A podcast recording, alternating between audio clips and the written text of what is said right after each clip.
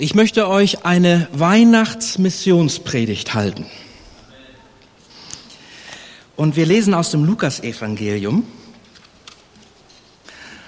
Dort finden wir im zweiten Kapitel, kurz nach der Geburt Jesu, zwei ältere Menschen. Der eine hieß Simeon und brach, als er das Baby Jesus sah, in einen Lob, Lobpreis aus. Und die andere Person hieß Hannah. Und über Hannah möchte ich euch gerne etwas an diesem Morgen erzählen. Ich lese aus Lukas 2 drei Verse von 36 bis 38. Und auch Hannah, die Prophetin, war dort die Tochter Penuels aus dem Stamm Ascher. Sie war bereits steinalt. Als junges Mädchen hatte sie geheiratet und sieben Jahre mit ihrem Mann gelebt. Nun war sie eine Witwe von 84 Jahren. Sie wich nie vom Tempelgelände und diente Tag und Nacht, indem sie fastete und betete. In diesem Augenblick nun kam auch sie dazu, pries Gott und sprach über das Kind zu allen, die, die die Erlösung in Jerusalem sehnsüchtig erwarteten. Amen. Ihr dürft euch setzen. Also der Herr Jesus ist hier noch ganz klein. Gilt das noch als Weihnachtspredigt? Ich weiß, er ist schon geboren, aber er ist noch ganz klein. Nach der Geburt unseres Herrn wurden die Babys in, die jüdischen Babys traditionell, traditionell mit Salz eingerieben und dann in Wickeln gepackt, so eng gewickelt, dass sie sich nicht bewegen konnten. Denn die Menschen dachten damals, wenn ein Baby eng verschnürt ist, dann ist das gut für dessen Entwicklung. Alle Kinder wurden natürlich an die Brust gelegt und entwöhnt wurden die Kinder damals erst nach dem dritten Lebensjahr. Falls es ein Junge war, wurde dieser Junge am achten Tag beschnitten, so auch Jesus. Und dann gab es am 33. Tag nach der Geburt ein Ritual, eine Zeremonie. Und zwar handelt es sich dabei um die zeremonielle Reinigung der Mutter von der Geburt. Das war so im Alten Testament vorgeschrieben. Die Mutter ritt dort auf einem Ochsen in das Tempelgelände hinein, weil sie den Boden halt nicht berühren durfte und wurde reingesprengt von einem Priester. Und zur selben Zeit wurde die Erstgeburt ausgelöst, also jedes Kind, das ein Erstgeborenes war, musste erlöst werden. Das gehörte vom Gedanken her Gott und man musste das durch ein Opfer zurückkaufen. Und diese beiden Dinge, also die zeremonielle Reinigung der Mutter und die Auslösung der Erstgeburt, das ist der Anlass dieser Geschichte, wo Simeon und Hannah dem Jesus-Baby begegnen. An Hannah fallen mir drei Dinge auf. Zunächst einmal war diese alte Dame eine Sängerin. Könnt ihr euch vorstellen, wie diese beiden Alten, Simeon und Hannah, durch den Geist Gottes getrieben, plötzlich in die Gänge kommen und dort ein Duett anstimmen? Das muss eine außergewöhnliche Szene gewesen sein. Nun wurde ihr der Gesang nicht einfach gemacht, weil sie halt schon fortgeschritten war in ihrem Alter. Die Bibel gebraucht fünf Wörter, um dieses Alter zu beschreiben. Sie war vorangeschritten in der Fülle ihrer Tage. Sie war an die 90 und damit auch für die damalige Zeit steinalt. Sie war eine bemerkenswerte Dame, die allerdings auch sicherlich unter ihrem Alter litt. Ihr Gehör war schon etwas in Leidenschaft gezogen, in Mitleidenschaft gezogen. Ihre Hände mögen durch Arthritis angeschwollen gewesen sein und manchmal mag sie sich selbst Vorwürfe gemacht haben, weil sie so vieles vergaß. Die Bibel erwähnt ausdrücklich, dass Hannah keine Kinder hatte. Und Kinder hat sie in ihrem Alter sicherlich vermisst. Es gab vielleicht jüngere Leute, die ihr halfen, die mal für sie einkaufen gingen. Obwohl der Tempel ihr Lebensinhalt ist, fällt ihr doch das Treppensteigen schwer. Und der Tempel in Jerusalem zu der damaligen Zeit, der hatte sehr viele Treppen. Dazu kommt noch, dass in Jerusalem auch um diese Jahreszeit durchaus Schnee liegen kann. Und das sind alles Dinge, die einer älteren Frau wie Hannah das Leben nicht einfacher machten. Es mag ihr schwer gefallen sein, der Predigt des Rabbiners zu lauschen. Neue Gedanken brauchen eine Weile, bis sie verdaut sind. Während die Gemeinde sich trifft, ist der alten Dame häufig schmerzhaft bewusst, wer nicht mehr unter den Lebenden ist. Und dann mag sie eine gewisse Melancholie befallen haben. Witwen hatten es zur damaligen Zeit nicht einfach. Das griechische Wort für Witwe bedeutet wörtlich übersetzt, die dem Manne beraubte. Sie hatte keine Familie mehr und eigentlich blieb vielen Frauen zur damaligen Zeit, die dieses Schicksal teilten, nichts anderes übrig, als zu betteln. Das wollte sie aber nicht, sondern sie hielt sich zu einem anderen Ort. Jesus war noch sehr klein, aber sein Leben bestand auch aus einer Serie von Trennung. Und Hannah begegnet diesem Baby, mit dem sie doch so vieles gemeinsam hat. Die Reaktionen sind sehr unterschiedlich. Simeon sieht Jesus und möchte danach sterben. Hannah sieht Jesus und fängt an zu leben. Und dann wurde diese alte Dame so richtig laut. Sie hob an zum Lobpreis, ihre Gelenke knackten und ihre Knochen knarrten und mit ihrem zahnlosen Mund fing sie an, Gott hoch zu preisen. Halleluja. Es muss eine wunderbare Szene gewesen sein. Viele fragen sich in dieser Zeit, wie wir Weihnachten überhaupt feiern sollen. Wie viele Kerzen? Was für ein Baum? Was schenken wir? Besonders den Leuten, die schon alles haben. Fahren wir weg? Laden wir die ganze Sippe ein oder wollen wir lieber einsam und bescheiden und alleine bleiben? Es gibt in den Weihnachtsgeschichten einen roten Faden. Alle Menschen, die diesem Jesus-Baby begegnen, um seine Geburt herum, die machen eine gemeinsame Erfahrung. Elisabeth, Maria, die Engel, die Hirten, die Weisen, Simeon und auch diese Hannah reagieren auf Christus mit Anbetung.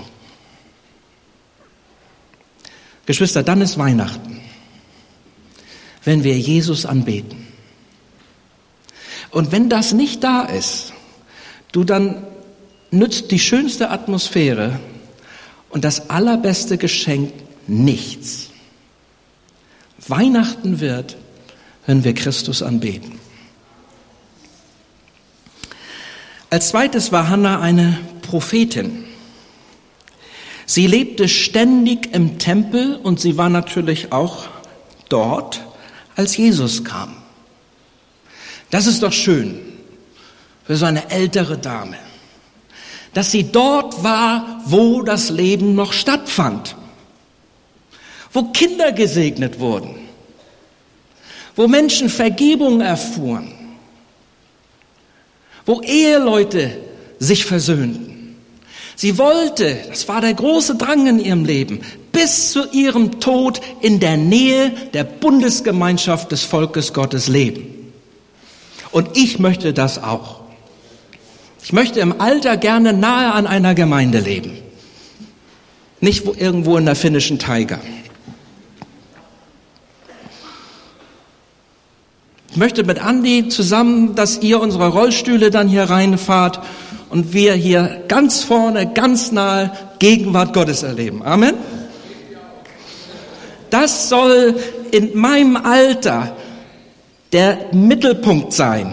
Nicht irgendwie Mittwochnachmittag Bingo. Und sonst haben wir nichts mehr, wofür wir leben sondern Gemeinde mit jungen Leuten, mit mittelalterlichen Leuten und mit alten Leuten zusammen Gott erleben. Und was Gemeinde wirklich ist, auch unter uns, das zeigt sich daran, wie Menschen mit uns gemeinsam ihren Lebensabend verbringen. Wenn dies in Würde, wenn dies auch in der Anbetung passiert, ist es eine wunderschöne Sache. Es ist eine einmalige Sache, die keine Parallele in dieser Gesellschaft hat. Sie war eine Prophetin, aber hier steht kein Wort von irgendeiner Prophezeiung, die sie an dem Tag losgelassen hätte. Aber hier ist dieses prophetische Element, denn dort kam nun ein junges Ehepaar in das Tempelgelände.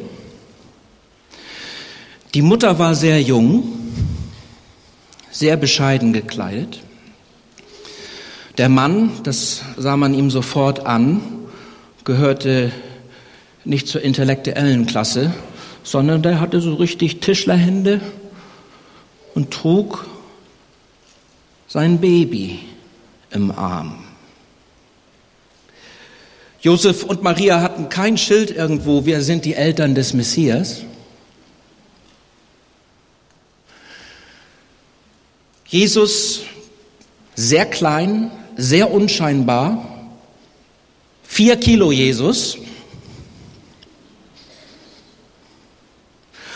Woran hat Hannah gemerkt, dass dieses Kleinkind der Messias ist?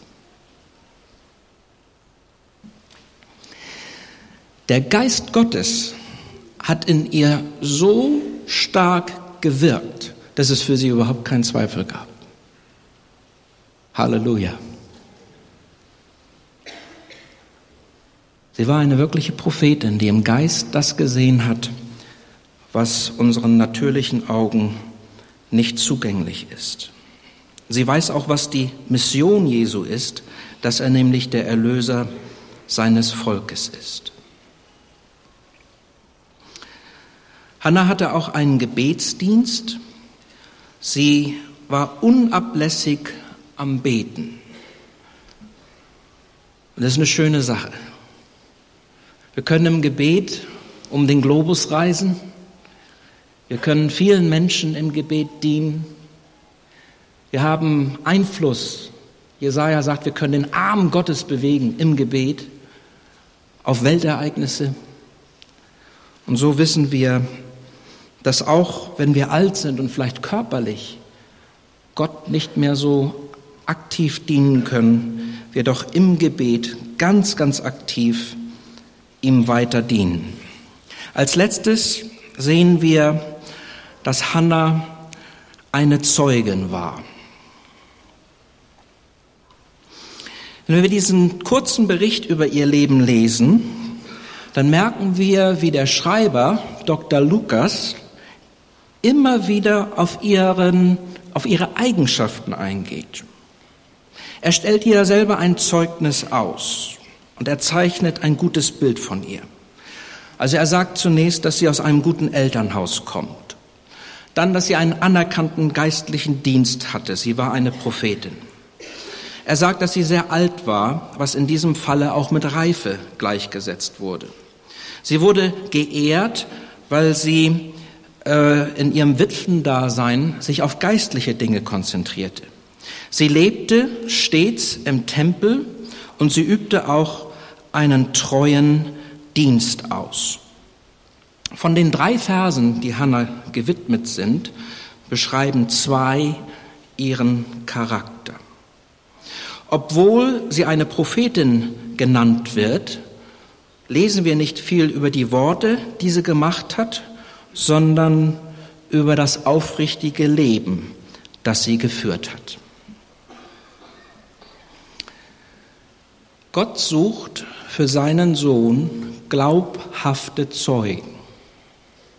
Und es sind nicht immer unsere Worte, die hier den Ausschlag geben, sondern es ist unser Charakter, durch den das Zeugnis, das wir für Christus ablegen, glaubhaft wird. Könnt ihr dazu Amen sagen? Wir haben also Lukas, der an seinem Schreibtisch sitzt und der einen genauen und wahrheitsgetreuen Bericht über das Leben Jesu verfassen möchte.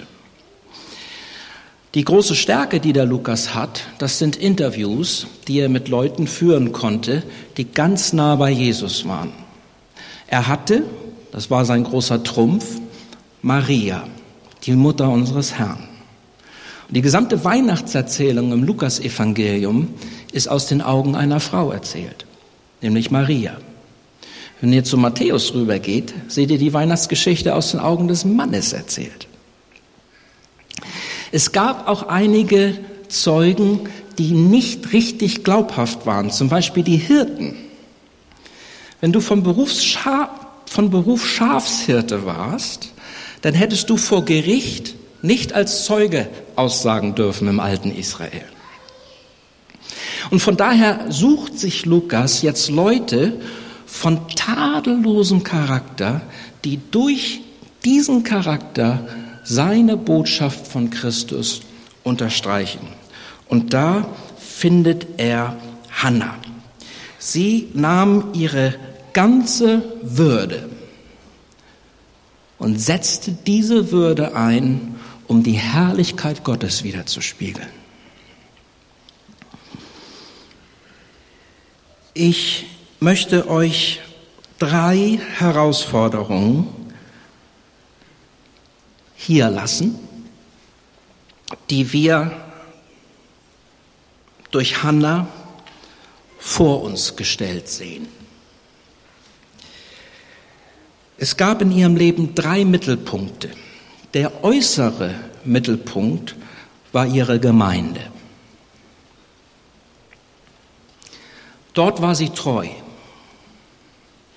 Das war das, heute würde man sagen, das war ihr Lieblingshobby. Da verbrachte sie am meisten Zeit in ihrer Freizeit. Dort lebte sie und erlebte auch so etwas wie Familie. Das ist schön. Wenn Menschen dazu einer geistlichen Reife kommen, in der Gemeinde ihren Platz zu finden, ihre Gaben auszuüben, wenn Mitglieder nicht nur Zaungäste der Gemeinde bleiben, sondern in den Mittelpunkt des geistlichen Lebens geraten. Und immer dann, wenn der Herr Jesus uns zu besonderen Zeiten besucht, sie auch dann anwesend sind. Soll ich euch mal was als Pfingstler sagen? Als Pfingsten passierte, war nicht die ganze Gemeinde anwesend. Wusstet ihr das schon? Im zweiten Korintherbrief, im ersten Korintherbrief wird uns äh, eine Zahl genannt, dass über 500 Menschen den auferstandenen Christus zu ein und derselben Zeit gesehen haben.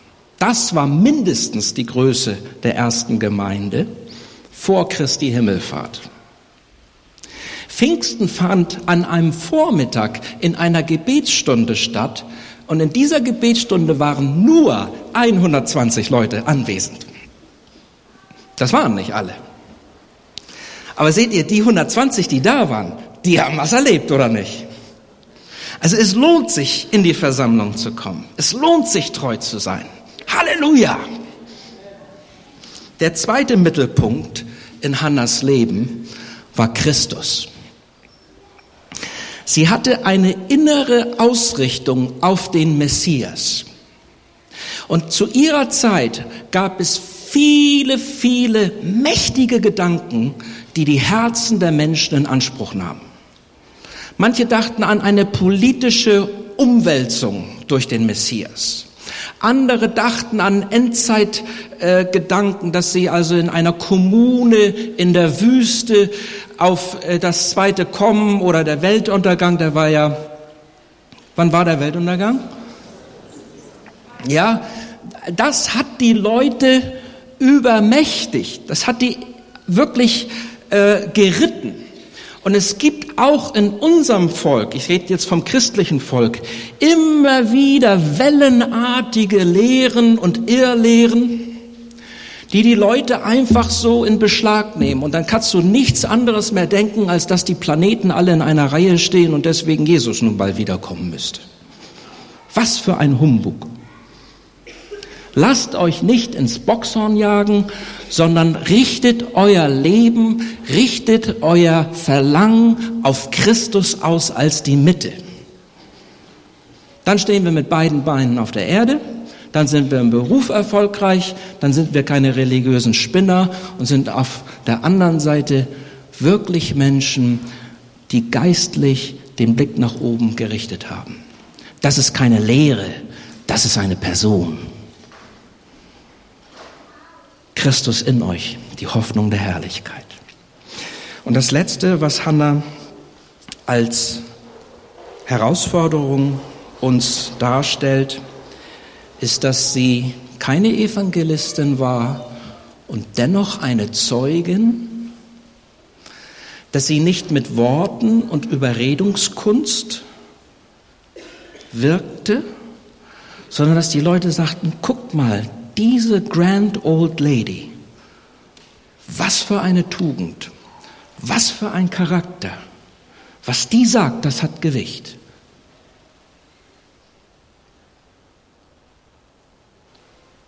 Und so hat sie ein glaubwürdiges Zeugnis für Christus abgelegt. Das wünsche ich euch für diese Zeit und auch fürs neue Jahr. Der Herr segne euch. Amen.